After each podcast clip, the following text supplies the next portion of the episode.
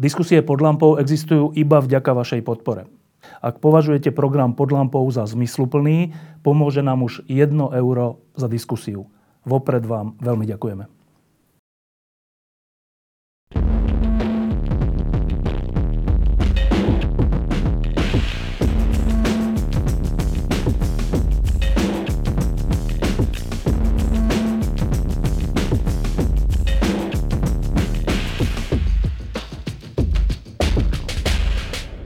Je leto, teplo, ale stále ešte beží e, diskusia a aj dej v hokeji. E,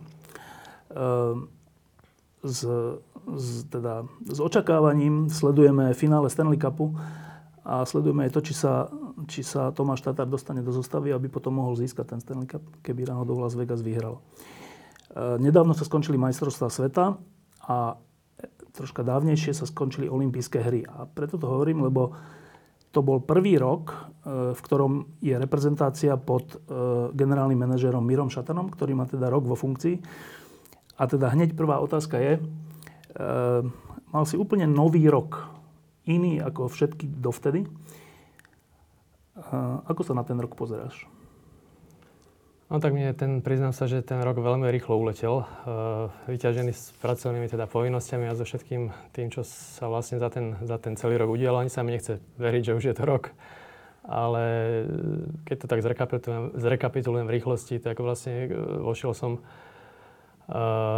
na reprezentačný úsek na to, aby sme teda pomohli nejak zastabilizovať tú situáciu, pretože vieme, že dlhodobo e, sme, sme nespokojní všetci, aj fanúškovia, asi aj hráči, aj, aj tréneri, aj všetci, ktorí v slovenskom hokeji sú. A, um, prvá vec bola nájsť nejakých, teda povyberať trénerov pre mládež, reprezentácie, no a potom samozrejme asi na, na čo najviac ľudia čakali, bolo to meno toho reprezentačného trénera a som si myslel, že v tomto uh, určite treba uh, zmeniť filozofiu a treba priviesť zahraničného odborníka, takže Pomohla mi samozrejme moja skúsenosť z NHL a nejaké kontakty tam a, a to, že som aj Krega Remziho teda mal možnosť vidieť pracovať priamo, priamo v teréne v NHL teda. A nakoniec e, som sa teda odhodlal ho osloviť, aj keď pôvodne nechcel, nechcel už na Slovensku, alebo nechcel už vôbec trénovať, nie že na Slovensko prísť, ale nechcel už trénovať. Tak e, myslím, že postupom času, keď som mu vysvetlil, čo sa tu snažíme a čo potrebujeme, a že nie je to taká, Jednorazová vec. taká vec, ako je zvyknutý on celý život, že 82 zápasov a 9-mesačná sezóna, ktorá je dennodenná robota, že je to v podstate nárazová robota, kde sú dva nejaké hlavné turnaje a sú tam nejaké ďalšie 2-3 akcie reprezentačné, týždňové vlastne, ktoré, ktoré musí s tým ústom odpracovať, že to mústvo nemá každý deň, tak e, nakoniec, nakoniec na túto prácu pristúpilo to aj pre ňo niečo nové, zaujímavé, pretože hovorím, on celý život pracoval len v tom prostredie NHL a toto európske prostredie, alebo ten medzinárodný hokej, uh, je aj pre neho nová skúsenosť. Zdalo sa teda takto aspoň z boku, že ho to celkom baví. Baví? Myslím si, že veľa, uh, veľa vecí ho prekvapuje, veľa vecí samozrejme je pre neho nových, pretože hovorím, je to iné prostredie, ako na aké bol on zvyknutý veľakrát e, nemôže pochopiť, e, keď hráč dokáže dvakrát e, tú vec urobiť dobre, ale tretí alebo štvrtýkrát to už robí inak. A to sú veci, ktoré samozrejme sú tie filozoficky odlišné. V tej hokejovej škole, ktoré sme vyrastali my a v ktorej vyrastá Severná Amerika, sú odlišné a, my sa snažíme tu zaviesť nejakú zmenu, aby, aby tí hráči hrali teraz trochu inak a samozrejme, že sem tam sa stane, že ako keby zabudnú alebo pod tým tlakom a v tej rýchlosti a s vysokým teplom sa vracajú do tých zlozvykov, ktoré, ktoré majú. Takže to, toto sú veci, ktoré, ktoré e, jednak uh, on ťažko chápe.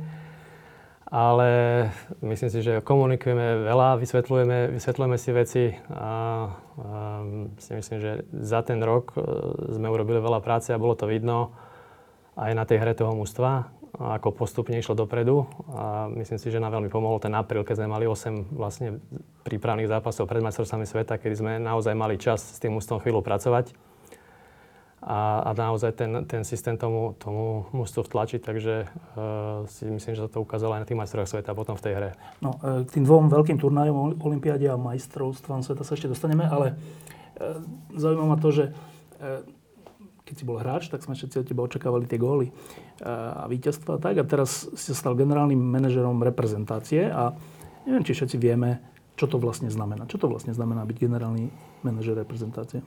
No tak si myslím, že tá najpodstatnejšia uh, vec je práve, o ktorej sme rozprávali, je výber, výber trénera, teda potom? hlavného, potom samozrejme asistentov celého realizačného týmu.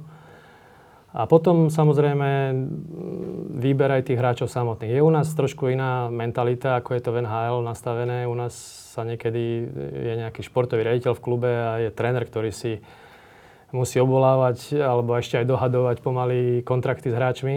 Takto to, takto to v NHL nefunguje. Čiže my tú prácu máme rozdelenú tak, že v podstate s hráčmi komunikujem ja, obvolávam ich a samozrejme výkonnostne ich sledujeme obidvaja a rozprávame sa o tom nielen my dvaja, ale samozrejme aj naši asistenti alebo teda ďalší ľudia, ktorí sú v realizačnom týme. Takže uh, to gro tej práce je postaviť e, ten realizačný tým, ktorý vie spolupracovať a má jednu filozofiu a samozrejme tá druhá časť je potom e, komunikácia s hráčmi a výber tých hráčov, pretože samozrejme, že chceme mať čo najlepšie výsledky, čo najlepšie mústvo, takže Takže ten scouting alebo to sledovanie tej výkonnosti tých hráčov počas sezóny je samozrejme dôležitá súčasť. No, povedal si, že jedna z dôležitých vecí je, je teda komunikácia s hráčmi, aby prišli, alebo kto príde a tak.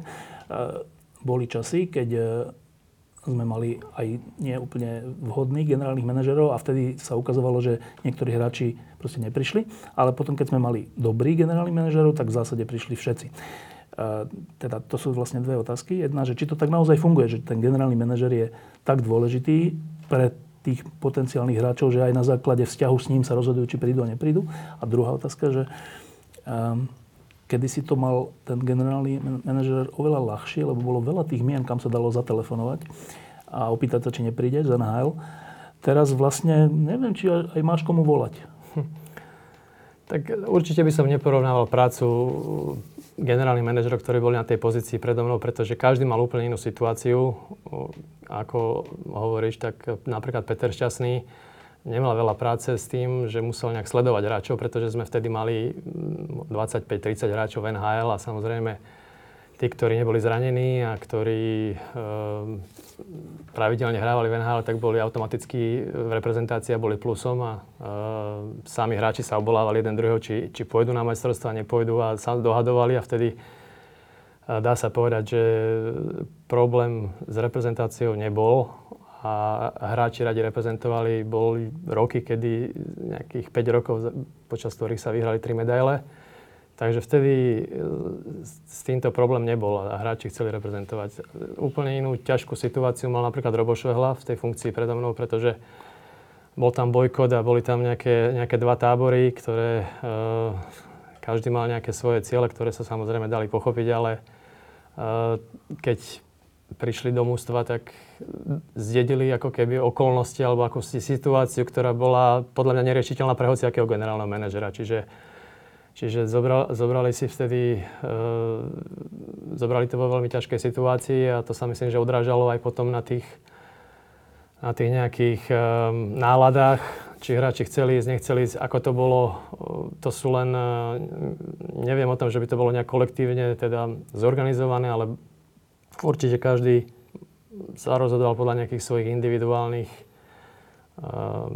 pocitov, alebo podľa toho, ako tú situáciu hodnotil. Niektorí Niektorí boli podpísaní na tom, na tom zozname, e, kde neviem, koľko vtedy tam bolo hráčov, ktorí sa snažili niečo dosiahnuť, protestovali proti tým voľbám, takže naozaj by som to neporovnal, bola to veľmi ťažká situácia a myslím, že narobilo to problém všetkým, ktorí v hokeji sme, pracujeme a ktorí sme sa snažili tú značku možno 20 rokov niekam dostať a nejak vybudovať. Čiže toto, toto, toto nebolo dobré obdobie, ale hovorím, nebola to chyba generálneho manažera, skôr tých okolností, ktoré, ktoré túto situáciu vytvorili a, a moja úloha bola, aby sa tá situácia stabilizovala znovu, aby, aby sme vrátili dôveru v, tej, v tú reprezentáciu, aby sme tam doniesli uh, odborníka z NHL.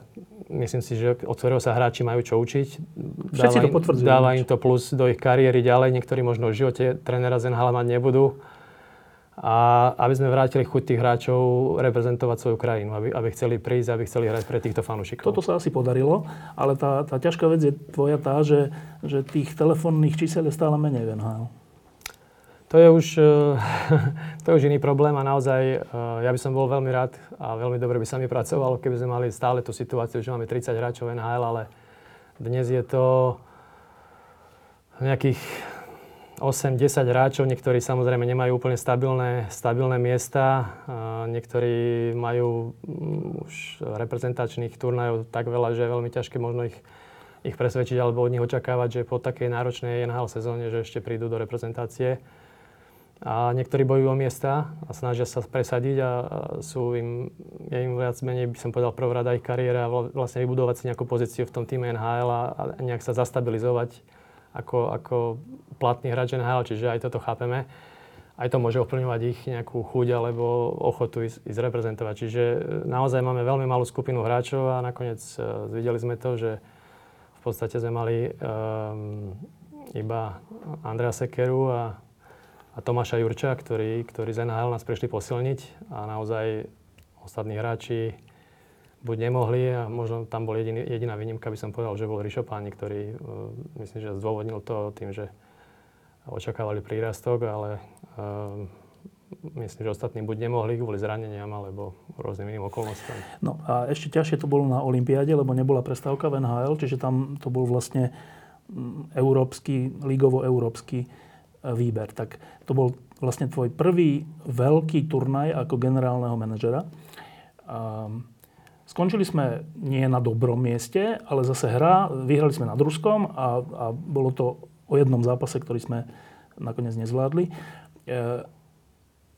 keď sa pozrieš teraz s odstupom na tie, na tie olympijské hry, um, ako to splnilo tvoje očakávania? No tak e, bol to prvý turnaj, kedy aj, aj tréner, takýto veľký turnaj, kedy aj tréner mal možnosť s tým pracovať. Naozaj e, mali sme tam Uh, nechcem teda ísť do tej, hovoriť o, o kvalite tých hráčov, ale uh, my keď sme siahli po desiatich hráčov z našej Tipsport ligy, tak uh, niektorí možno točili hlavami, ale to nebolo, niektorí nás samozrejme ako keby poklepkávali po pleci, dobre to robíte a dobre len zoberte mladých, ale tu, tu nebolo ani, že by sme chceli jedno alebo druhé, tu proste to bola nevyhnutnosť, to je situácia, ktorú máme dneska hovorím, kedy si tie počty boli, desiatky hráčov boli v NHL, desiatky hráčov boli po Európe v kvalitných súťažiach. Dneska, dneska je to 10 hráčov NHL a možno 8 v celej Európe v tých kvalitných súťažiach, do ktorých sa dá stiahnuť a máme 40 hráčov možno, ktoré hrajú v Čechách. A potom máme našu extraligu. Čiže, čiže je to úplne, iný, úplne iná ponuka a um, kedy si by generálny manažer určite neuvažoval o tom, aby, aby hráča z našej extraligy zobral. Čiže, či, čiže ani sa tam nemohol dostať. Takže, takže musíme hrať s tým, čo máme a s tou kvalitou a my tam, samozrejme, naša práca, tá scoutská bola, aby sme, aby sme našli nejaké nové mená, ktoré možno v reprezentácii neboli, nejakých mladých hráčov, ktorí majú potenciál sa zlepšovať do budúcnosti, ktorí sú schopní ten moderný hokej hrať a možno aj to reprezentáciou im pomôcť k tomu, aby nejak naštartovali svoju kariéru, možno išli do, do lepšej ligy a ja verím, že v budúcnosti reprezentácie ešte uvidíme a dúfam, že aj tá Olympiáda im pomôže, alebo aj tie majstrov sveta k tomu, aby mali väčšiu chuť do hokeja, väčšiu chuť do, do práce, sa zlepšovať na sebe a že, že sa to odrazí aj na tom nejakom ich kariérnom postupe a že sa z tejto ligy dostanú niekde ďalej. Keď asi dva dní pred odletom sme spolu hovorili a ty si tedy hovoril, že e, tá Olympiáda je šanca pre tých hráčov, ktorí sú ešte neznámi, aj medzinárodne neznámi, ale aj pre slovenských fanúšikov boli viacerí neznámi, e, že to je šanca tak, ako ty si mal šancu, keď si mal 18 rokov a zobrali ťa na Olympiádu ako chalana. Takže to je šanca, že to sa nevie, nedá povedať dopredu, že či niekto tú šancu teda využije alebo nie, ale že je to šanca. Tak využili ju? Uh, keď sa pozriem na to mústvo, tak uh, myslím, že Mišo Krištof ide do Fínska a momentálne sme v období, kedy sa vlastne všelijaké tieto prestupy sa o nich rokuje. Ja dúfam, že budeme mať e, napríklad Paťo Rybar, ten ide na, na skúsi do Detroitu. Verím, že minimálne AHL by mohol, by mohol túto sezónu chytať, čo by mu určite pomohlo do budúcnosti. Takže to sú dve také mená, ktoré ma napadajú hneď. E, ver, verím, že ďalší hráči, že sa v najbližších dňoch, týždňoch možno dozvieme, že, že sa dostanú do iných líg. Veľa hráčov podpísalo v Čechách, ktorí predtým v Čechách neboli, čiže aj to je pre nich určitý postup, určitý no. postup pokrok. Takže um, nie je iná cesta, ako, ako proste ísť von a skúsiť tie lepšie ligy, tie kvalitnejšie ligy, testovať sa proti tej medzinárodnej konkurencii, pretože kvalitné, kvalitní individuálni hráči, kvalitné individuality urobia silnú reprezentáciu. Čiže my potrebujeme tých hráčov exportovať, alebo oni samozrejme musia mať tú ambíciu sa dostať niekde a myslím, že z tých budú tí, tí silní reprezentanti. Ale že keď si spomenieš na tú Olympiádu, um, napadne ťa nejaké meno hráča, ktorý ťa pozitívne prekvapil a ktorý nejako vystrelil? No tak ehm, keď sa pýtaš na našich hráčov, tak ehm, nejak veľmi extrémne nie. Samozrejme, bolo tam veľa, veľa hráčov, ktorí si zastali svoje miesto, hrali, hrali vlastne na to, že prvýkrát boli na takejto úrovni a hrali ten, ten medzinárodný rýchlejší okej, na ktorý sú zvyknutí z našej, z našej národnej ligy, tak si myslím, že to, to v celku zvládli, ale to sa nedá očakávať, že budú na, na tej prvej skúsenosti, že budú hneď hrať nejaký špičkový hokej alebo poražať nejaké silné mústva, takže my sme takéto očakania nemali, aj keď určite možno fanúškovia áno, ale ale brali sme to ako nejakú prvú, prvý schodík, nejakú prvú skúsenosť pre nich. A verili sme, že minimálne polovica mústva by mohla byť e, teda taký základ pre majstrovstvo sveta a, a tam už naozaj e, tá celoročná práca sa nejak e, ukázala a bola aj tá hra oveľa lepšia. Keď si spomeniem na tú Olympiádu, tak za, mám tak paradoxný pocit, že my sme mali dlhodobo dobrých útočníkov, teraz máme troška problém a mám pocit, že na tej Olympiáde našim najlepším útočníkom bol Marek Ďaloga, obranca. Um, to len tak stelky sa zdalo, alebo naozaj? Tak Marek je, je výnimočný hráč, e, čo sa týka korčulovania. Um, na to, že je obranca, samozrejme rád, rád chodí do útoku, takže on tam prináša do tej hry taký element, keď je niečo v systéme posadené a je to rovnaké alebo pre trénerov fádne, on tam vždy dá niečo, niečo navyše, niečo nečakané a dokáže tú hru alebo tie vzorce aj toho supera nejak rozhodiť. Čiže, čiže tréneri by mali mať, e, nemali by mať všetkých hráčov len uprataných úplne škatulkovo do, do systému, ale mali by tam byť aj jeden, dvaja takíto, čo vedia niekedy urobiť niečo extra alebo navyše. A naozaj ešte myslím, že výrazne sa to ukázalo na majstrovstvách sveta a naozaj bol v niektorých zápasoch ako keby, ako keby našim um, najaktívnejším útočníkom, ale ono to je samozrejme uh, dané tým, ako, ako super hra a tí útočníci sú samozrejme pokrývaní okamžite automaticky tými obrancami a niekedy, keď zautočí zautočí náš obranca, e, tak je to, menej, je to menej očakávané a má možno, že aj e, šancu sa viac rozbehnúť a má väčšiu šancu sa niekoho obísť. Ale, ale u Mareka je to samozrejme nie je toto, ale je to to, že má výnimočne dlhý sklz. Je proste sa sklznúť na tej jednej nohe veľmi, veľmi ten, ten, tá dĺžka toho sklzu je veľmi dlhá a my už aj chceme, aby sme ten skos natočili nejak možno a používali ho ako nejaké video pri to sa dá to sa neviem, či sa to dá naučiť, ale ako nejaký model sa to dá ukázať, aby sa k tomu sa snažili tí mladí hráči čo najviac približovať, ale, ale naozaj ten, ten jeho, to jeho korčľovanie uh, je výnimočné. A... Uh, už len k tej Olympiade posled, posledná vec. Uh, vyhrali sme nad Ruskom, to ťa prekvapilo? Uh, Myslím, že sme to neočakávali nikto, ani, ani možno mústvo samotné. Myslím si, že ten priebeh zápasu, tak ako sa vyvíjal, keď sme dali nejaké dva rýchle góly a sme vlastne...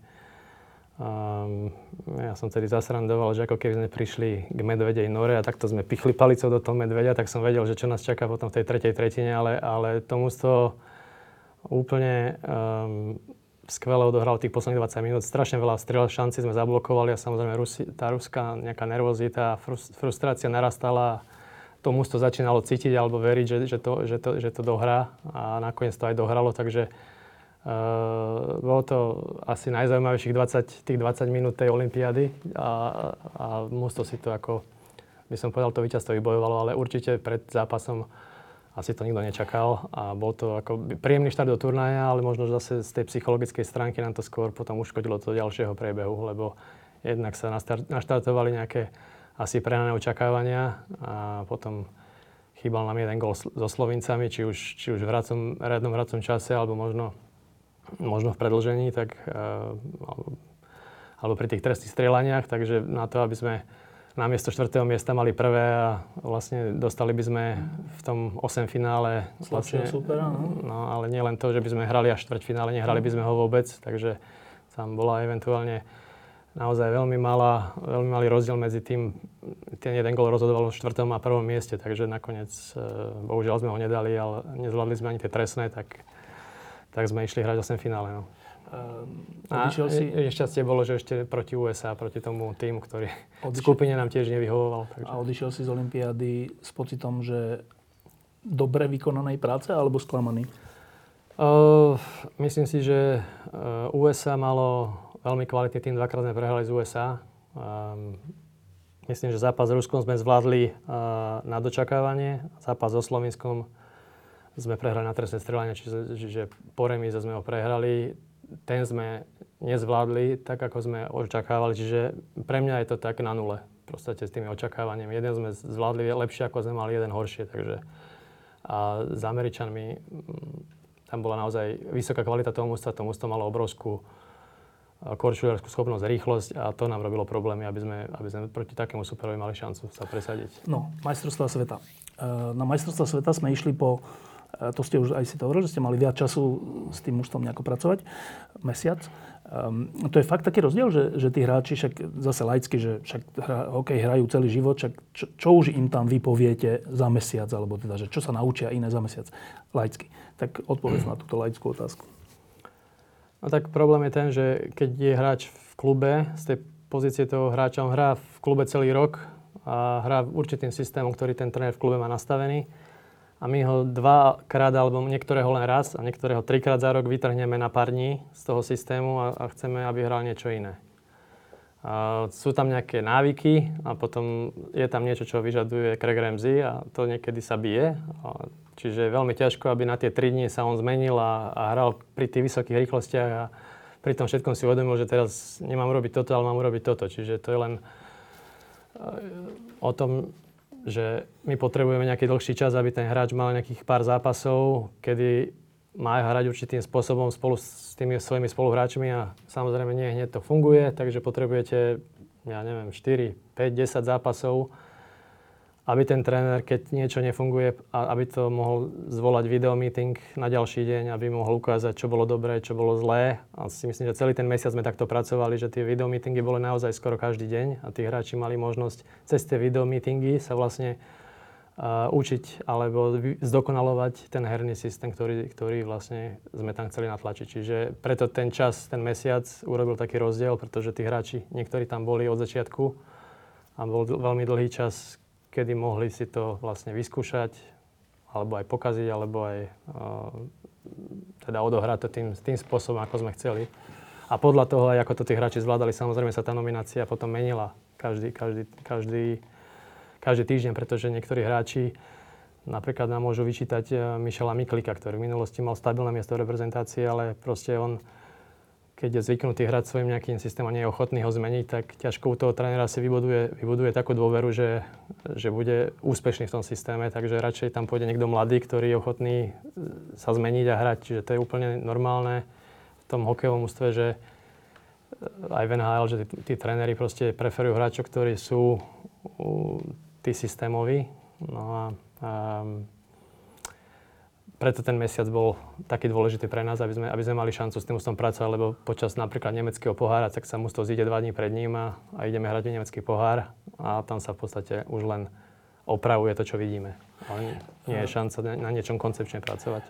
Keď, ja viem, že teraz ti dám ťažkú otázku, ale skús, že e, keď hovoríte o tom, stále sa skloňuje slovo, že troška iný systém a pre nás, fanúšikov, ktorí to pozeráme v telke alebo na štadionoch, e, že daj jeden, dva príklady, že čo chcete od tých hráčov, aby robili inak? Že čo konkrétne, nejaké postavenie, alebo že kde, kde sa má nachádzať, alebo proste, že čo to znamená? Že, čo od nich chcete? Je to podľa, podľa mňa debata, ktorá nie je pre asi tvoj, tvojich divákov, ale je to skôr pre hokejových trénerov a, a odborníkov, ale napríklad e, veľa detailov, o ktorých môžeme sa baviť. E, u nás vychovávajú obrancov, aby napríklad stáli takže v tom rohu, v ktorom, v ktorom je hra, tak uh, obranca stojí pri mantineli a druhý stojí v strede. A dneska už NHL alebo v tom modernom hokeji sa hra, že nestojí v strede, stojí mimo stredu, aby, aby ho druhý hráč nemohol blokovať. Čiže tí obrancovia tú pozíciu v útočnom pásme majú treba širšiu, ako, ako my vychovávame alebo učili sme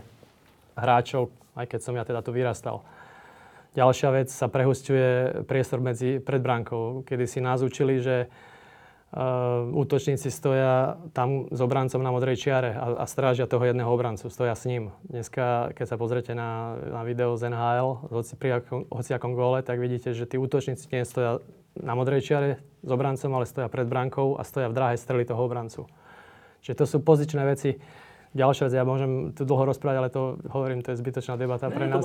no? Ďalšia vec, e, sa prehustuje jedna polovica ihriska, čiže keď puk je v rohu, tak všetci piati hráči sú ako keby okolo puku.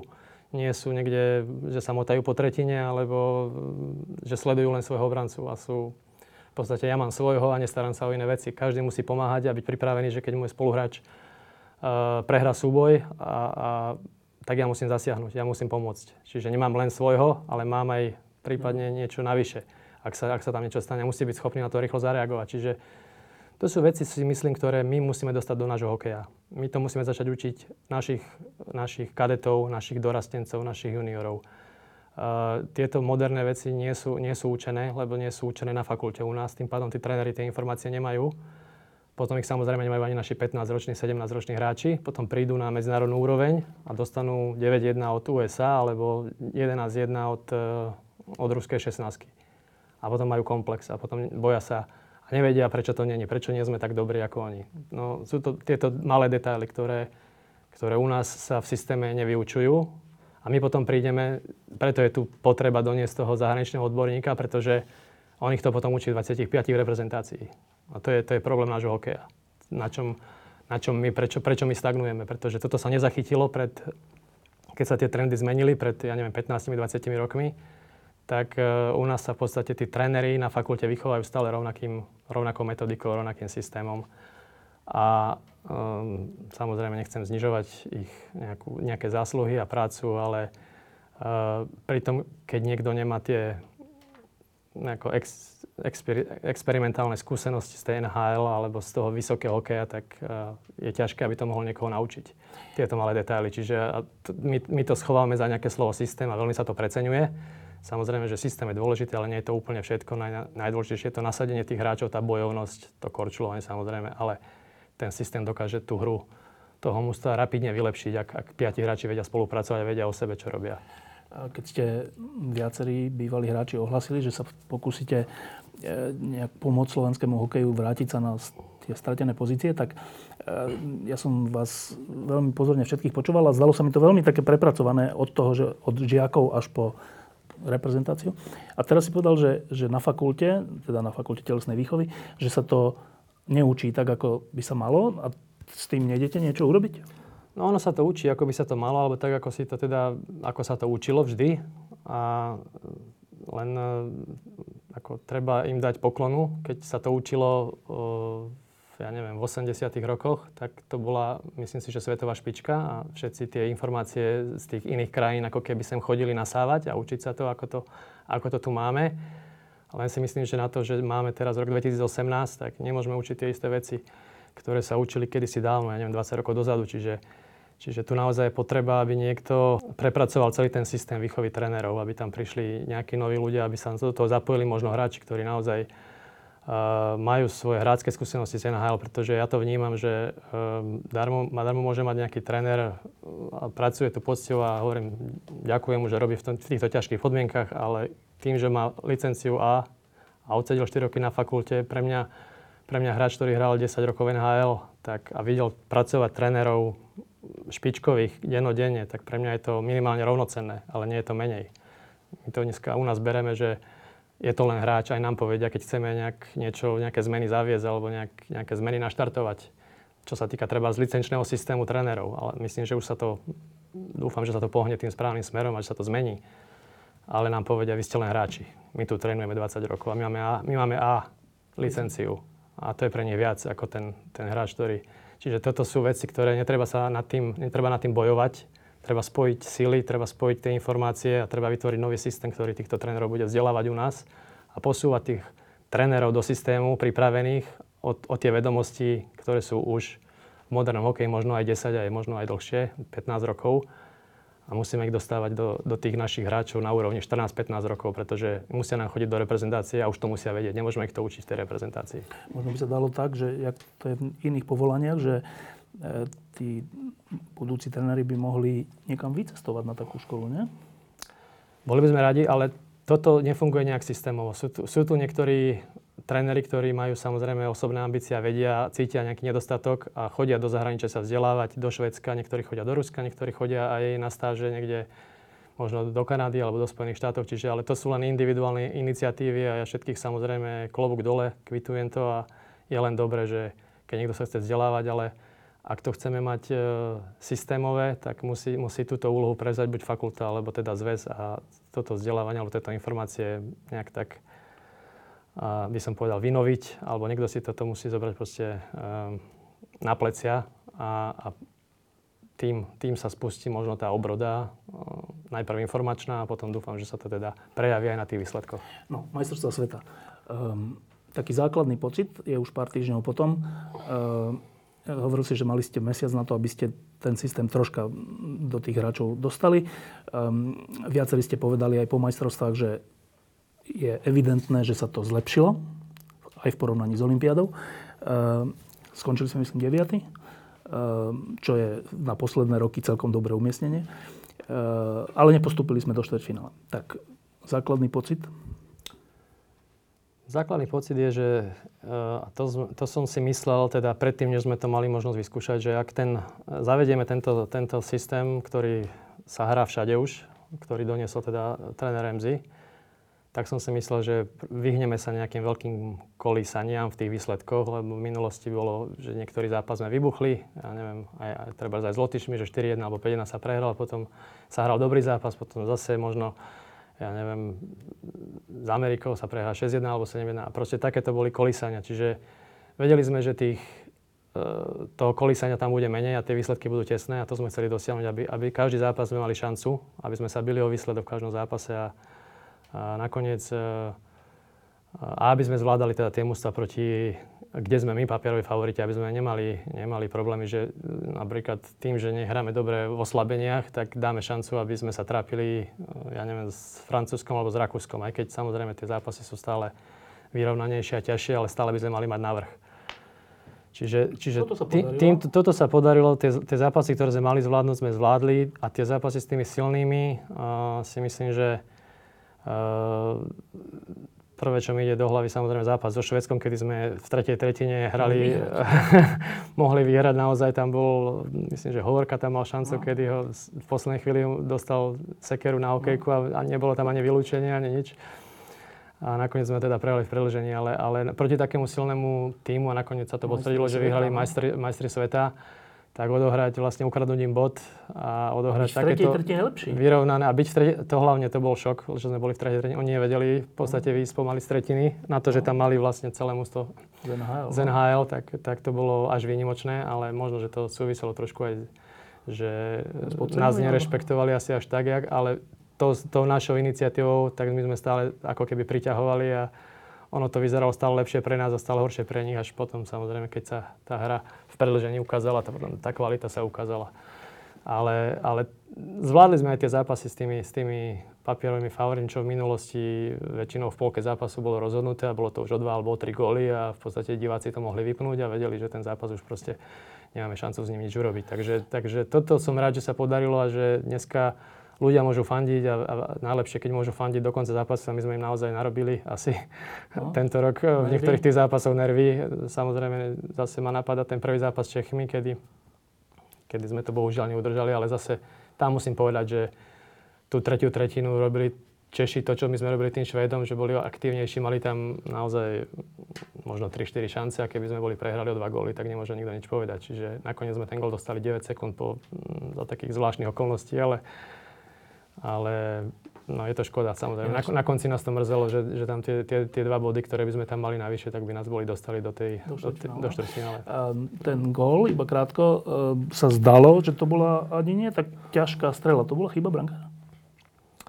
Nemyslím si. Uh, keby mu bol strelil niekde na lapačku do šibenice, tak môžeme o tom hovoriť, že, že brankár to možno mohol chytiť, ale strela takáto, že strelil mu to vlastne hocikam, podľa mňa ten hráč to vôbec nemieril, alebo netrafil tam, kde chcel, lebo pod, pod pazuchu sa jednoducho nemierí a nestrela, takže, takže ten brankár to tam absolútne nečaká a to je Ťažká vec. Ťažká vec, aby sa to, to sa nedá akože naplánovať a že dnes, teraz mu to strelím pod pazuchu. Takže, takže ja to beriem ako náhodu, ktorú vlastne ten hráč netrafil tam, kde chcel, to, čo to miesto, ktoré si asi vybral, asi ten vzdialenejší roh horný tej brány netrafil a trafil to pod pazuchu, takže a prečo si povedal, že to bolo za zvláštnych okolností? No, pretože tam predtým ten rozbeh, ten, ten útok, ktorý sa rozbil spoza ich brány, vlastne tam hráč stratil púk, ušiel mu a ten už ujdený púk prišiel druhému Čechovi a ten mu to narazil do plnej rýchlosti. Ja, že to jednej. ani tak cené, tam sa stali asi tri veci, to nebolo na, na plánu alebo nejaká rozohrávka vedomá, to bola proste veci, ktoré sa za počas 3-4 sekúnd stali dve náhody a nakoniec toho bol ten, tá strela z boku a ešte prešla aj pod pazuchu. Čiže tam sa stalo, ako keby to bolo zhora riadené, úplne nem, taká až nemožná, nemožná vec. Uh, no a teraz, uh, viackrát ste hovorili, viacerí z realizačného týmu, že, že ste spokojní v niečom, ale s čím nie ste spokojní, že nehráme to tak, ako chcete celý zápas, ale iba jednu tretinu alebo dve tretiny, proste, že nie celý zápas. A to zase, že pre nás divákov, že uh, čo to znamená, že, že čo, čo, čo tí hráči nerobili tú jednu alebo dve tretiny? Uh, Vysvetlím to asi, čo, skúsim čo najjednoduchšie. Keď hráč hrá, ja neviem, našu extraligu, tak je zvyknutý hrať na nejakej kapacite alebo na nejakej rýchlosti e, počas celého roka. A je zvyknutý, ako ten zápas vyzerá, keď, keď, keď hrá, ja neviem, takých 50 zápasov, tak je zvyknutý na určité tempo tej hry. Pritom v tom tempe vie nahrať, vie, vie potiahnuť puk, vie, vie, vie brániť, vie vystreliť, vie všetko, vie rozmýšľať neunavuje sa pri tom až tak. Keď sa, tá, keď sa to len zvýši o 10% alebo o 20% pre niektorých, možno na, tej, na tým majstra sveta, tak už je oveľa ťažšie tieto všetky činnosti zdanlivo jednoduché, ktoré samozrejme každý vie robiť, ale pri tej vysokej rýchlosti a pri tom, keď je menej času, keď ten super tam je proste o niečo všade, rýchlejšie no. všade, tak už je, už, to je, už, už je to problém a tých hráčov to unavuje. Zaťažuje ich to proste fyzicky, zaťažuje ich to psychicky a takto naplno hrať jednostranne po druhom je veľmi ťažké a veľmi náročné a naozaj a niekedy sa to až nedá. Hej? Čiže sme radi samozrejme, keď odohrá len 90% tých stredaní na tej, na tej rýchlosti a samozrejme nie všetko vyjde. No a toto sú presne tie veci, že keď nie sme na to zvyknutí z tej ligy, keď tá liga nemá tú kvalitu a tú rýchlosť, ako napríklad hráči NHL sú zvyknutí hrať na inej rýchlosti a ich to tak nezaťažuje, neunavuje, tak vedia to zopakovať viackrát, takéto striedanie. No a my, my, to, my to vieme, ale samozrejme Nevieme to urobiť stále a zopakovať to Teda nie, že by tie krát. nechceli, ale že, to, že nevládzu? No, nechcem to povedať, že nevládzu. Ono je to náročné po psychickej stránke tiež, lebo všetko, všetko robiť za tej rýchlosti, koordinovať svoje telo, to nie je, že nevládzu, ale, ale nie sú zvyknutí tie činnosti vykonávať v tej rýchlosti. Čiže je to veľmi ťažké znovu a znovu to opakovať v tej rýchlosti. Dá, dá sa to naučiť, že by to robili celý čas? A musela byť, samozrejme, naša liga sa, tá zvýšiť. úroveň zvýšiť a tá rýchlosť zvýšiť. Čiže to je otázka, si myslím, že dlhodobá. Nedá sa to len tak akože lusknúť prstami a že teraz zvýšime um, rýchlosť našej ligy. Samozrejme to predpokladá dobrú výchovu mládeže a nových, mladých, rýchlych hráčov, ktorí do tej ligy vojdu a, a celú celú tú ligu potom môžu, môžu zvinúť o 5 rokov niekde, niekde vyššie rýchlostne, hej, výkonnostne. No to, to je taká, zase taký fanúšikovský pohľad, že keď sa pozeráme, tak niekedy to v tých zápasoch vyzerá tak, že tý, ten super je proste vo všetkom rýchlejší. A teraz, ja neviem, to, to je naozaj tak, že keby išli vedľa seba, tak on by ho predbehol, alebo je to v niečom inom? Že... Nie, to nie je taká rýchlosť, že ich dáte vedľa seba a on dáte ich na, jednu, na jednu dĺžku. Áno, tam by boli desatinky rozdiely, tam neboli by veľké rozdiely a fanúšik by to ani nezbadal, to by museli merať nejaké elektronické hodiny. Keď, poviem, keď ho rozprávame o tom, že super je rýchlejší, tak to znamená, že nejaká tá rozohrávka z pásma, ktorá vyžaduje napríklad dve alebo tri rýchle nahrávky, tak im trvá všetko rýchlejšie. Hej. Čiže zastaviť puk, poslať ho ďalej, hráč sa nachystá, spracuje, pošle ho ďalej. Čiže to je niekoľko činností v rade, ktoré ten super vykoná rýchlejšie, ak je na vyššej nejakej zručnosti. Čiže nie je to vo rýchlosti korčulovania? Nie je to v rýchlosti. O tom sa nie vždy bavíme, o tej rýchlosti, ale o, o takej súčinnosti. A, a veľakrát, keď Uh, veľa týchto vecí uh, dneska už v tom aj NHL hokeji alebo v tom svetovom modernom hokeji je zautomatizovaných a tí hráči uh, nemajú takú voľnosť, ako majú v, našom, v našej lige treba, alebo ako sme mali my, že ten hráč ten puk dostal a nejak sa rozhodol, čo s ním urobí. Dneska sa už ten hráč nerozhoduje, dneska to má na, na, direktívne na, ako keby nariadené, pretože nemá čas uh, rozmýšľať, musí, musí, konať, áno, musí konať a jeho spoluhráč už vie, čo bude konať, lebo sa to deň predtým bavili na, na nejakej videoporade, čiže ani keď ten hráč začne vymýšľať s tým pukom, tak s tým ne, ne, pokazí... Ne, nenájde spoluhráča. Áno, pokazí to všetkým ostatným, lebo oni už čakajú nejakú jeho činnosť. Čiže toto, je, toto sú veci, kde sa ten hokej sa tam bohužiaľ uberá a mne sa to priznám sa nepáči. Mne sa páčil ten hokej, samozrejme, Voľný. ktorý sme hrali my, hej, bol taký voľnejší ale bohužiaľ, keď chceme niekde akože sa dostať alebo súperiť s týmito najsilnejšími mústvami, tak bohužiaľ my sa musíme tomuto hokeju prispôsobiť. A musíme aj my mať tie isté zbranie v talóne a tie isté taktické vedomosti a musíme tie činnosti niektoré vykonávať úplne rovnako. A si myslím, že my ešte stále máme v talóne veľa našich vecí dobrých, špecifických pre nás, kreatívnych a myslím, že psychologických, že, že chceme, že nás to baví a, a máme dobré somatotypy, myslím, že na Slovensku, že tam vieme ešte do toho niečo pridať, aby, aby sme boli úspešní. E, ešte, čo ma napadne, je zápas so Švajčiarskom na majstrovstvo sveta. Tam e, my sme, to je zase taká zotrvačnosť fanušikovská, že Švajčiari, však to boli tí, tí slabší vždycky, čiže keď hráme so Švajčiarskom, to sa neberie, že my hráme s favoritom. Tu sa to tak neberie, tu sa to berie tak, že my sme favoriti však. No lenže celý ten zápas sa mi zdalo, aspoň si to tak vybavujem teraz, že boli Švajčiari lepší. A zase neviem prečo. Zase poviem, že tam mali veľmi dobrých korčuliarov a mali tam, myslím, že 8 hráčov mali z NHL, čo my sme mali dlho. A to aj nám by veľmi pomohlo, keby sme mali 8 hráčov z NHL. Myslím, že by sme mohli hrať lepšie, ale samozrejme nemáme, takže hráme s tým, čo máme. Ale zase sa vrátim k tomu, že my posudzujeme, alebo fanúškovia možno posudzujú Švajčiarsko z toho, čo to bolo pred no. 10-15 no. rokmi a nepozeráme sa na to, že v tom, aj keď nepoznáme mena tých hráčov, tých švajčiarských, ale to sú hráči, ktorí pravidelne hrajú v NHL, niektorí a mm, proste sú tam niektorí zahviezdy, ako, ja neviem, Josi napríklad. No. Čiže um, dneska už naozaj, aj keď sa mi to nechce priznať, ani to takto, nechcem to povedať na hlas, ale naozaj uh, v podstate sme hrali s favoritom. Takže až také prekvapenie to zaznení, aj keď uh, z hľadiska historického, keď sa na to pozeráme, tak samozrejme každý očakáva naše víťazstvo. Ale teda uh, hrali sme zle? Nehrali sme až tak zle, ale myslím si, že tá švajčiarská rýchlosť, že, že nám robila problémy a myslím si, že aj tým, že to bolo hneď na druhý deň po tom zápase s Čechmi a potom nešťastnom teda no. gole, takže si myslím, že to mústvo tú prvú tretinu ešte nebolo nejak psychicky uh, nejak bolo ešte stále to vyrovnané, ešte stále tam bol ten efekt z toho predchádzajúceho dňa, možno nejaká únava. Chvíľu nám trvalo možno nejakých 20-25 minút, kým sme vlastne naštartovali úplne naplno a začali hrať e, to, čo sme chceli hrať. A, prvú tretinu sme mali slabú a na začiatku druhej tretiny sme mali presilovku, keď tam úplne nepochopiteľne, až by som povedal, dorastenecká chyba, keď sme tam urobili pri našej presilovke sme dostali gól na 2-0 a si myslím, že to už definitívne potom nejak tak zobralo nám vietor z plachiet do toho zápasu. No, e, čiže keby sme tie majstrovstvá zhrnuli, tak z toho, čo hovoríš, mi vyplýva, že e, váš zámer, že dostať do, toho, do tej hry troška ten moderný systém a e, troška urobiť to, aby sme nemali také výkyvy, že 7-0 a potom vyhráme nad niekým a tak, že to sa vlastne podarilo. Vystačilo to na 9. miesto. Čiže z toho by som si typol, že to je asi také nejaké miesto, kde reálne sme. Áno, a musíme sa pokúšať o viac samozrejme. Je to tak, že to je, toto je naša realita? Je, je, ako, pozrime sa na to za posledných neviem koľko rokov, 10 rokov, keď si pozrieme, tak len dvakrát sme urobili štvrťfinále, myslím, na mestrovách sveta. Čiže uh, hovorím, stále má každý tú optiku tých rokov, keď sme vyhrávali tie medaile, ale dneska je, je iná doba, sú tam iní hráči, Veľa krajín robilo obrovský progres. My sme trošku možno, že stagnovali. Niektoré krajiny na tých draftoch počtom hráčov NHL rastli, my sme klesali.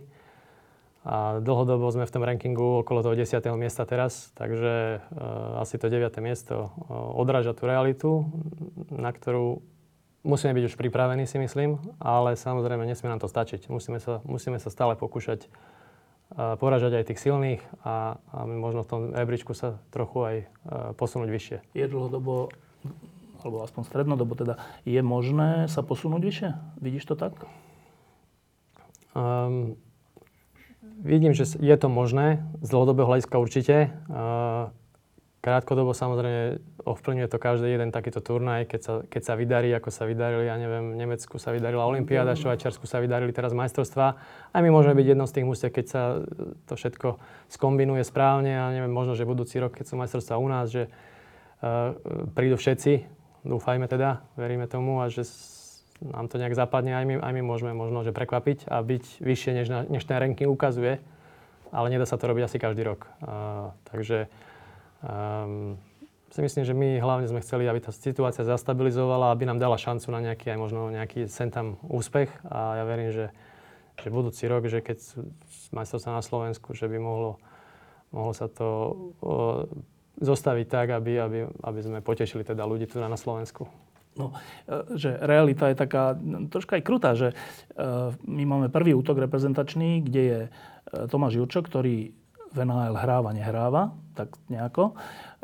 A Laca Náďa, ktorý má 38 rokov. A výborne, ale 38 rokov. E, že to je prvý útok. E, teda hráč z NHL, ktorý tam zápasí o to, aby bol v zostave a končiaci hráč. Prvý útok reprezentácie, to je akože, to takto navonok vyzerá, že to je desivý stav.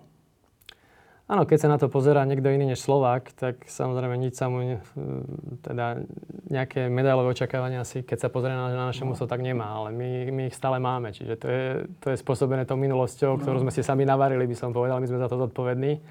A to, to videnie s tými rúžovými okuliarmi stále pretrváva. Čiže e, naozaj si myslím, že treba tých chlapcov chváliť za to, čo dokázali tento rok, pretože to posunuli, si myslím, že e, to, na čo reálne by sa možno že očakávalo, tak myslím, že trošku to aj prekročili, hlavne na tých majstroch sveta.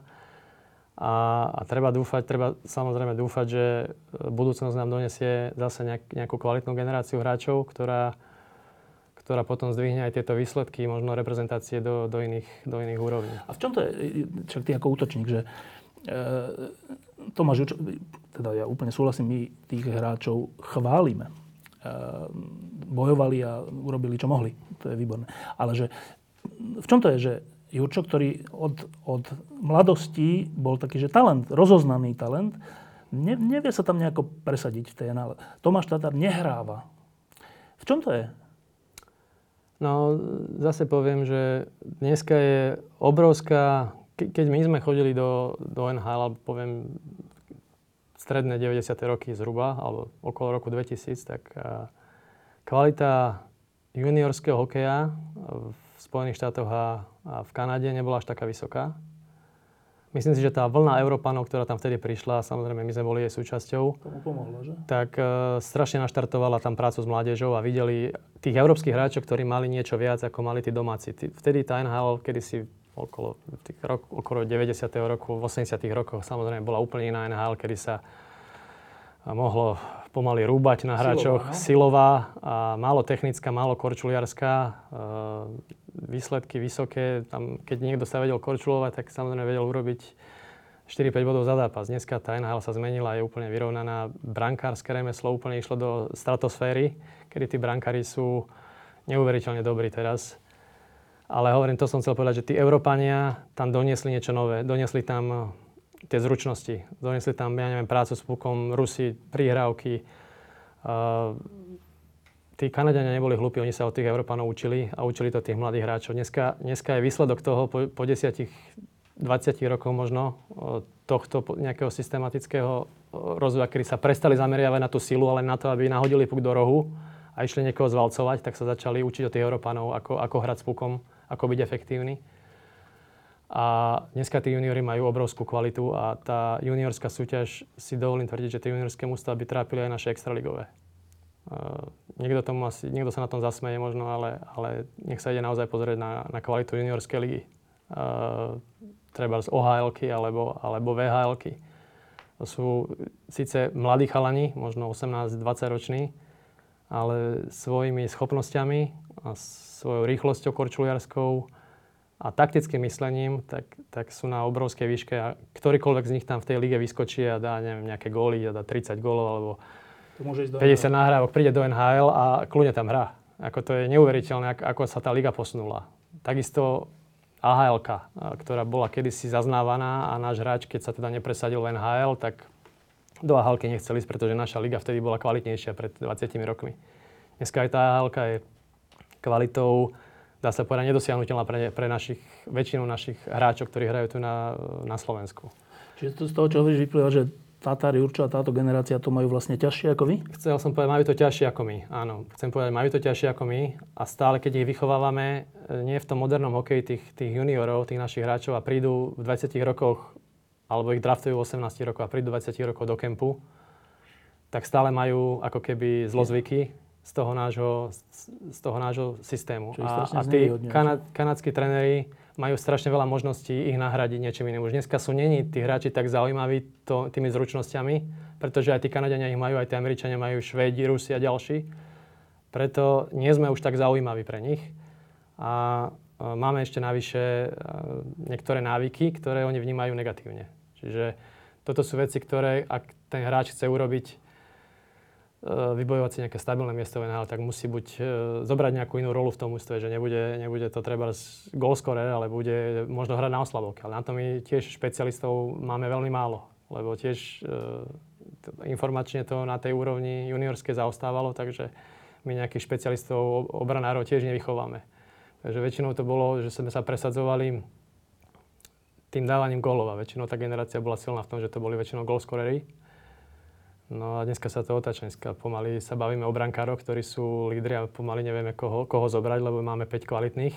A na poste útočníkov uh, máme problém potom sa presadiť, či už, či už každý rok v drafte, alebo, alebo aj teda NHL. A nechcem teda samozrejme dopodrobne rozoberať, prečo, ja neviem, Tomáš Jurčo, alebo, ale myslím si, že... Daňo, ani nikto nehral. Že, že sú to proste majú, jednak musím povedať, majú to oveľa ťažšie teraz. A druhá vec, hovorím, že uh, je tam, uh, sú tam nejaké možno veci, ktoré oni vnímajú, že um, tí hráči by sa museli trošku prerobiť a, a trošku byť do toho, čo oni potrebujú. Uh, no a teraz to hovoríš ako bývalý útočník, najlepší strelec z reprezentácie, uh, najlepší strelec Buffalo. Ako sa ti generálno manažuje reprezentácia, ktorá má málo takýchto útočníkov. Čo to je za pocit? Uh, hovorím, my to nemôžeme zase, zase pozerať uh, tou našou optikou z tých, z tých rokov, kedy sme my hrali. Uh, ten hokej sa zmenil a my sme, my sme hrali iný štýl hokeja, ako sa hrá teraz. A, um, Samozrejme, každý by bol rád, keby si mohol vybrať 20 e, talentovaných hráčov, tak ako majú Švedi, majú 100 hráčov NHL, takže nie je problém postaviť mužstvo. Čiže nie je problém postaviť tri mužstva pre nich a každé by bolo dobré. dobré. Čiže, čiže samozrejme, to je neporovnateľná práca, ale my musíme samozrejme robiť s tým, čo máme. A, a naša úloha nie je, nie je len teda vybrať mužstvo a pozerať sa, ak hrajú, lebo tý, s tými hráčmi NHL je to veľmi jednoduché. Tí, jednak všetci hrajú rovnaký systém a ne, netreba veľmi nejak ich koučovať naša práca je našich hráčov zdvíhať k tej úrovni a, a možno im pomôcť niekde sa dostať. Takže hovorím, že prv, možno ten Paťo Rybar možno bude prvá lastovička a dúfam, že ďalší Fehervári, ktorému, ktorý veľmi dobre zahral na tých majstrovách sveta, ja verím, že bude draftovaný a možno, že mu to pomôže oštartovať kariéru, takže bodaj by každý rok jeden hráč takýto bol a mm, verím, že v budúcnosti, keď budeme mať veľa alebo viacej tých individuálnych silných v NHL, tak bude oveľa ľahšie postaviť aj ten reprezentačný výber.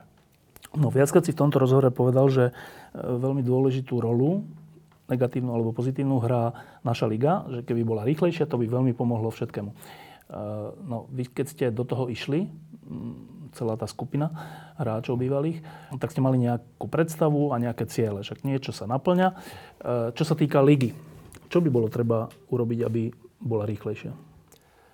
Tak samozrejme, každý klub si to musí zobrať za svoju, za svoju nejakú... A oni to aj robia samozrejme, za to ich treba chváliť, lebo u nás sa ten hokej robí samozrejme vo veľmi Ťažký. kritických, ťažkých podmienkach. Čiže zase klobúk dole tým, čo to chcú robiť a robia, či už sú to manažeri, alebo, alebo tréneri, alebo aj hráči samotní. Ale ale e, myslím si, že sa musia pokúsiť e, urobiť niečo podobné, ako sme my urobili na úrovni reprezentácie. Čiže doniesť tam trošku prvky toho moderného hokeja. Aj keď e, pre niektorých trénerov to asi bude veľká chcieť. výzva, alebo to nebudú chcieť, budú, majú overené svoje systémy a chcú hrať to svojím systémom, čiže ťažko sa, ťažko sa budú presvedčovať.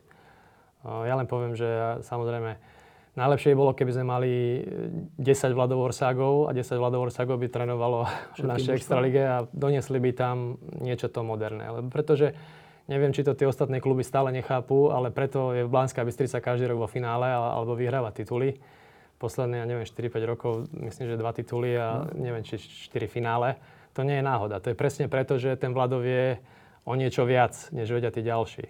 Čiže oni sa musia snažiť každý ten jeden klub, ten svoj klub, ako dať mu nejakého, nie Vlada Orsaga, ale niekoho podobného, ktorý tam tieto prvky dovedie a zveladiť e, to systému, tlačiť tých hráčov do rýchlosti a tieto prvky moderného hokeja proste zapracovať do tej hry, zapojiť mladých hráčov, tak ako sme ich my zapojili v reprezentácii Uh, veľakrát im tréneri neveria, povedia aj mladí, nevyhratí, boja sa, chcú hrať na výsledok. Veľakrát ten mladý hráč potrebuje možno mesiac a po mesiaci je, je, je rýchlejší a zrazu si začne veriť a zrazu veľakrát je lacnejší pre ten klub, uh, len chyba tam odvaha. Veľakrát tí tréneri im proste šancu nedajú a radšej si kúpia niekoho z, z East Coast Hockey League alebo, alebo, alebo z Česka, staršieho a, a, zaplňa tú dieru ním. Čiže Čiže je to o nejakej koncepčnej práci klubov, ale myslím si, že tie kluby mali, mali by robiť niečo podobné, ako sme sa my pokúsili v reprezentácii, zdvihnúť to, približiť to viac k tomu, k tomu svetovému okomu, tie prvky zapojiť do toho, niečo moderné a ak sa samozrejme každý zdvihne len o trošku, tak si myslím, že aj tá liga sa zdvihne a bude kvalitnejšia. Druhá vec, veľa problémov ten, tento rok uh, samozrejme robilo, robilo to, že ako keby kluby sa cez prohokej chcú riadiť samé, ale veľakrát sme videli tento rok, že to nebolo veľmi šťastné riešenie a že boli nejaké kauzy, alebo nie sú spokojní, pretože rozhodnú sa tak a neviem, traja sú spokojní, ale siedmi sú nespokojní, ale aj tak si to presadia. Čiže oni sami medzi sebou to nemajú nastavené úplne tak, aby, aby tam panovala zhoda. Ja osobne si myslím, že by oveľa lepšie bolo, keby riadil niekto neutrálne, neradili sa sami a keby sa uh, treba z pro hokej alebo riadenie našej, e, našej Team Sporty vrátilo naspäť e, pod zväz. Riadilo ich normálne súťažné oddelenie na zväze, tak ako to kedysi v minulosti bolo. Čiže Pro Hockey vznikol ako marketingová organizácia, ktorá vlastne sa vyčlenila 10 klubov a, a nejak samostatne si robí marketing. Myslím, že aj toto by sa vyriešilo, keby, keby hokej bol jeden a pod jednou strechou, aj marketingovo. Takže toto je niečo, o čom sa debatuje v týchto dňoch. Ja neviem, ako to, ako to zase dopadne, ale myslím si, že progres by bol, keby, keby sa uh, asi uh, urobili nejaké, nejaké pravidlá, v rámci ktorých by tie, fun- tie kluby mali fungovať a keby sa to samozrejme vrátilo pod zväz, aby, aby tie pravidlá mohla urobiť, mohol urobiť možno zväz ako niekto neutrálny. Lebo by ich lepšie, podľa mňa lepšie by ich mohol riadiť. To je zaujímavá situácia, lebo šéfom pro hokej je tvoj kamarát uh, Rišo Lindner. Uh, tak teraz vlastne hovoríš, že by prišlo miesto ako on môže byť ten riaditeľ ligy aj, aj pod zväzom. Rišo Lindner robí dobrú prácu a spopularizováva hokej e, na Slovensku. Ligu, no. Veľa sa o tom hovorí, čo je no. dobré, či, či, ak sa hovorí, či dobrom alebo zlom je dobre, keď sa o vás no. hovorí. Čiže v tomto marketingovom smere si myslím, že robí dobrú prácu. Uh, ale myslím, že aj Ríšo samotný uh, predtým, než robil tam, kde robí teraz, tak mal myslím, že podobný názor, že by sa to malo vrátiť pod, uh, uh, pod zväz. Uh, Myslím si, že by to bolo oveľa jednoduchšie a hovorím, hlavne by sa OK by bol jeden. Ešte jeden špecifický problém. E, ten problém sa volá Slovan. To je teda mužstvo, na ktoré ja chodím celý život. Ty tam máš už dres vyvesený pod strechou. Získal si s ním niekoľko titulov. E, čo je to za situácia? Že Slovan, najslávnejší a aj najbohatší klub, nehrá v Slovenskej lige, hrá v KHL niektorí hovoria, že to je pre slovenský hokej zle, pre ligu veľmi zle. Niektorí hovoria, že je to pre slovenský hokej v skutočnosti dobre, lebo aspoň zo pár hráčov hrá v tej vyššej rýchlosti. Čo hovorí Miro Šatan? Um, povedal by som, že pôvodná myšlienka urobiť zo Slovana ako si základňu pre hráčov slovenskej reprezentácie, ak by ich tam bolo 10, tak by to bola dobrá vec. Teraz napríklad e, v týchto dňoch vyšla správa, že Vlado Orsak by mal byť trénerom Slovana, čo je, myslím si, že ideálna situácia tým, že je asistent pri reprezentácii a bol by hlavný tréner v Slovane. Ak by tam bolo 10 reprezentantov, a hrali by ten istý systém, ktorý hrá aj reprezentácia, bola by to si myslím, že pre nás ako keby konkurenčná výhoda. Myslím, že niečo podobné sa pokúšal aj Minsk urobiť so, so svojím KHL klubom, kedy tá, to boli... Aj Riga. Aj Riga, myslím, áno. Čiže všetky tieto krajiny, ktoré majú približne rovnakú asi situáciu, ako máme my. Bohužiaľ, v posledných rokoch, keď som bol na Slovane, tak neboli tam tí reprezentanti, ktoré, ktorých by sme my potrebovali mať a ani nehrali tie kľúčové situácie v zápase. Čiže uh, boli tam niekedy, a skôr ako by som, by som povedal, to skôr bola základňa pre čes, českú reprezentáciu ako, ako Slovensku. Boli tam možno dvaja, traja hráči, ktorí, ktorí sme ako keby pripravovali české reprezentácii, ale, ale tej slovenskej, keď sme tento rok sledovali Slovan s Kregom Remzim, tak na začiatku roka sme si treba zmysleli, že v tej reprezentácii na Olympiade bude hrať 5 e, hráčov z toho Slovana. Potom už v novembri, decembri sme si mysleli, že 2 a traja. No a nakoniec, keď Viedenský mal problémy e, s, vlastne s nohou, so zranením, bol v takej neúplne ideálnej forme a mal problémy, tak nakoniec sme nezobrali ani jeho. To bol jediný hráč, ktorý potom sme mali teda záujem ho zobrať, ale nakoniec ani on nešiel, takže nakoniec to skončilo, že nešiel nikto zo Slovana, čo teda nie je situácia, ktorú chceme mať. Čiže, čiže áno, ak teraz sú nejaké zemetrasenia a zmeny v Slovane, čo si myslím, že je určite dobré, že sú zmeny. Ak príde Vlador, sa uvidíme teda, aká, aká zostava sa im podarí poskladať, pretože na to, aký je vysoký dátum, tak si myslím, že majú nejakých dvoch, troch hráčov podpísaných. Teraz vyšlo správa, že Čiliak ide do Slovana. Takže, takže uvidíme, či sa im podarí, samozrejme, ak sa im podarí veľa z tých reprezentantov sem pritiahnuť, ak by, ak by hrali to by vám to pomohlo, pod tým že? systémom. Uh, teoreticky to vidím, že by to pomohlo, ale to samozrejme záleží na, na tom, aké to sa im podarí, podarí postaviť a ako bude kvalitné a či bude schopné konkurovať potom teda tej, tým iným ústavom v KHL.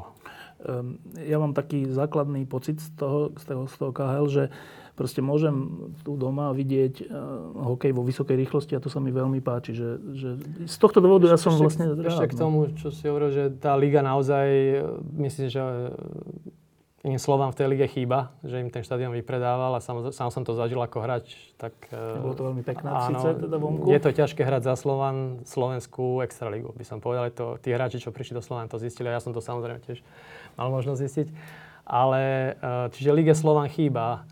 E, na druhej strane, ak by bol tu jeden klub v KHL, ktorý vie takto pripraviť hráčov pre reprezentáciu, ak by neboli samozrejme všetky tie finančné problémy, ktoré vlastne každý rok o nich počúvame a čítame, tak to samozrejme e, stiažuje tú situáciu aj to, že potom ten Slovan oveľa ťažšie tých hráčov vie k sebe pritiahnuť alebo podpísať. A, a, čiže, čiže toto sú veci, ktoré e, trochu, trochu brzdia tomu, aby, aby ten Slovan bol efektívny, ale, ale ak by všetci najlepší hráči z našej ligy vlastne končili v Slovane a boli by nejakou, bol by to nejakou zásobárňou reprezentácie, tak uh, možno, že by to aj malo zmysel.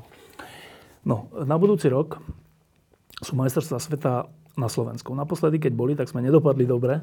Asi aj kvôli vysokým očakávaniam, ale aj kvôli všeličomu inému, čo sa tam dialo. Ehm, zase, my sme už takí, že keďže majstrovstvá sú doma, no tak však sme favoriti, nie? No lenže my sme tí 9, 10 v dlhodobom postavení. Čiže na vás, na teba, na trénera, na hráčov bude dosť veľký tlak, si myslím. Um, daj nejaký realistický scenár, že jak to dopadne. Na čo si môžeme trúfať? Tak samozrejme nemám kryštálovú gulu, ale myslím si, že na, na štvrťfinále si trúfať môžeme. Myslím si, že tam asi kľúčové bude samozrejme, ako svoje zápasy zahrá Nemecko, ako zahráme my svoje zápasy a možno aj ten vzájomný súboj s Nemeckom. Možno, že bude, bude rozhodujúci o tom, že či, či ten cieľ, cieľ splníme alebo nie. Čiže máme dostatok času. Nemcov sme tento rok e, myslím, že porazili v príprave. Myslím, že na, na majstrov sme s nimi nehrali, takže uvidíme. Budúci rok ich máme na nemeckom pohári.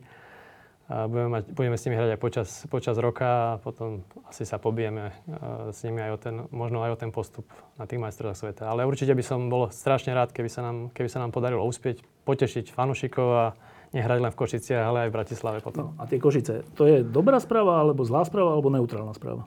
Pre mňa neutrálna, ja to berem, mm, sme Slováci, tak keď je to v Bratislave, tak musia Košičania ísť 4 alebo 5 hodín a keď je to v Košiciach, tak musia Bratislavčania. No a myslím si, že je férové, že na tých posledných majstrovstvách, keď skupina sa hrala Slovenska v Bratislave, takže keď sú teraz ďalšie, takže sa môže hrať aj v Košiciach. Ja, ja s tým žiadny problém nemám.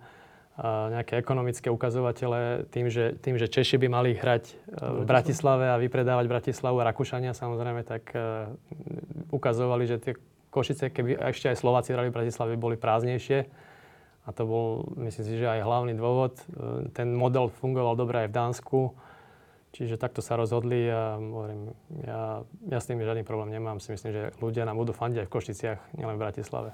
No, uh, úplne na záver. Uh, ty si bol vždy výťazný typ. Teda človek, ktorý chce výťaziť, ktorý nechce byť ani do počtu, ktorý chce strieľať góly, ktorý chce byť rozhodujúci, ktorý chce byť pri úspechoch. Nie len sa viesť. No a teraz zobral si funkciu generálneho manažera a viacerí hráči zobrali všeličo, aby pomohli hokeju. A teraz troška, troška ma provokuje tá vec, že predpokladám, že si to nezobral preto, aby sme stále boli deviatí, keď už si ten výťazný typ. Um, čo je vlastne na konci toho, čo, čo dovidíš? Že, čo by si chcel dosiahnuť? Uh, ja sa priznám, že určite som nešiel s nejakým takým cieľom, že by sme chceli akože vyhrať medailu, alebo, pretože ak sa, opäť sa musíme vrátiť k tým realitám a k tým tvrdým faktom a k tým stavom a k tým číslam, či už hráčov NHL, alebo nejakých základní, alebo počtu štadionov. Čiže to sa nebudem opakovať. Ja sa priznám, že mňa asi taký najsilnejší nejaký moment, kedy som sa rozhodol asi, alebo kedy som si uvedomil, že by bolo treba pomôcť tak bolo to, že sme boli minútu od vypadnutia s tými, s tými Talianmi, myslím, že na tých, na tých predchádzajúcich majstroch sveta. Čiže to bol taký moment, že naozaj tým, že ja som e, mal to šťastie, keď sa rozdelila, e, rozdelilo Československo a vznikla Slovenská republika a Slovenská hokejová reprezentácia, som mal nejakých 18-19 rokov a Naozaj som tam bol od, od, od prvého dňa. Cčka, no? Zažil som, jak sme, útoku, áno, zažil no. som, ako sme vyhrali C skupinu, postupili do B, vyhrali sme B skupinu, celú tú neprávosť, dostali sme sa do A. Nakoniec sme vyhrali titul majstra sveta v A skupine, čo pre mňa bola cesta zo spodu až úplne na vrchol. A nejak som sa cítil súčasť toho a bol som jeden z tých hráčov, ktorý, a hovorím, ja som mal to šťastie, že úplne od začiatku, ktorý pomáhal tú značku budovať a niekde ju dostať. A keď som videl tie majstra sveta, vlastne um, a s tými Talianmi, že sme sa trápili, nevedeli sme, vlastne sme prehrávali a nakoniec sme vyrovnali nejak minútu pred koncom. A to nás vlastne zachránilo potom, tak e, to som si povedal, už veľa ľudí samozrejme chcelo pomáhať, už v hokeji bolo v tom hnutí a, a ďalší chceli, ale nevedeli ako a samozrejme ja som mal stále nejaké telefóny alebo ponuky, alebo poď a skús teda urob, pomôž aj ty, tak, tak myslím, že ten moment e, som si to uvedomil, že naozaj, keď, keď to všetci necháme tak a každý si budeme, ja neviem, hrať golf, tak naozaj možno do dvoch, do troch rokov by hrozilo aj, že môžeme vypadnúť do Bčka. To naozaj nikto, nikto, tí, čo sme to 20 rokov budovali, tú značku, tie reprezentácie a myslím, že robili radosť, myslím, dúfam teda, že ľuďom nevždy, ale, ale sem Skoro tam. vždy. No, tak to sme teda určite nechceli zažiť. Čiže, čiže toto bol asi taký najsilnejší moment. Nie, že by som ako nejaký mal cieľ teraz, že ideme vyhrať e, zlatú medailu znovu, ale aj to je možné, ale myslím si, že realisticky e, tú novú generáciu si musíme vychovať, ktorá, ktorá by mohla mať šancu takéto niečo výrazné zase dosiahnuť. Je to možné? Určite áno. Určite je to možné, len treba začať s 12-ročnými chlapcami teraz pracovať. Už ste začali? Uh, je to samozrejme ťažké presvedčiť kluby, ale musí byť strašne veľa nadšených ľudí, nadšených trénerov na Slovensku a sú stále, ktorí pracujú v ťažkých podmienkách naozaj na kolene, lebo neustále znižovanie tých klubových rozpočtov a menej sponzorských peňazí potom vyústi tak, že v mládeži namiesto štyroch trénerov trénujú dvaja, alebo namiesto šiestich trénerov štyria. A potom sa to odráža na kvalite práce, potom rodičia nie sú spokojní a potom utekajú niekde do Čiech alebo do Švedska, upratujú deti. Čiže toto je dlhodobý systémový problém a je to naozaj na, iba, u nás je to iba na nadšencoch, na ľudia, ktorí, ktorých ten hokej, proste, ktorí ho majú radi, ktorí ho milujú a ktorí sú tam v tom teréne a pracujú v tých kluboch. A je to úplne zázrak, že ešte stále sme tam, kde sme, keďže máme tie podmienky podľa mňa oveľa horšie ešte ako sú, ako sú v iných krajinách. Takže uh, dnes je tam skupina ľudí a je veľa projektov pripravených na zväze, ktoré by mali tomuto všetkému pomôcť. Sú tam nejaké aj možno nejaký prílev nových financií. Ja verím, že teda aj ekonomicky budú úspešné budúcoročné majstrov sveta a že takéto nejaké nové projekty, ktoré, ktoré sú nachystané na zväze, na ktorých sa pracuje, niektorí ľudia naozaj rok, dva už pracujú na, na rôznych, na rôznych projektoch, aby, aby tá mládež mohla vlastne uh, sa rozvíjať pri rovnakých informáciách a pri rovnakých podmienkach ako hoci kde v zahraničí, pretože myslím si, že slovenskí chlapci alebo deti 12 ročné nie sú v ničom horší ako, ako švedské deti, alebo americké, alebo kanadské, alebo ruské. Čiže, čiže treba ich len podporiť. Vidím, že chlapcov to baví, chcú robiť. Sú tam, je tam veľa zanetených trénerov, ktorí chcú robiť. Čiže je to len na tých kluboch, aby tam, aby tam naozaj našli takých zanetených ľudí, aby ich podporili, aby ich zaplatili. Ja si myslím, že v tomto určite zväz bude určite chcieť hrať úlohu a podporiť to informačne, edukatívne a, a rôznymi projektami.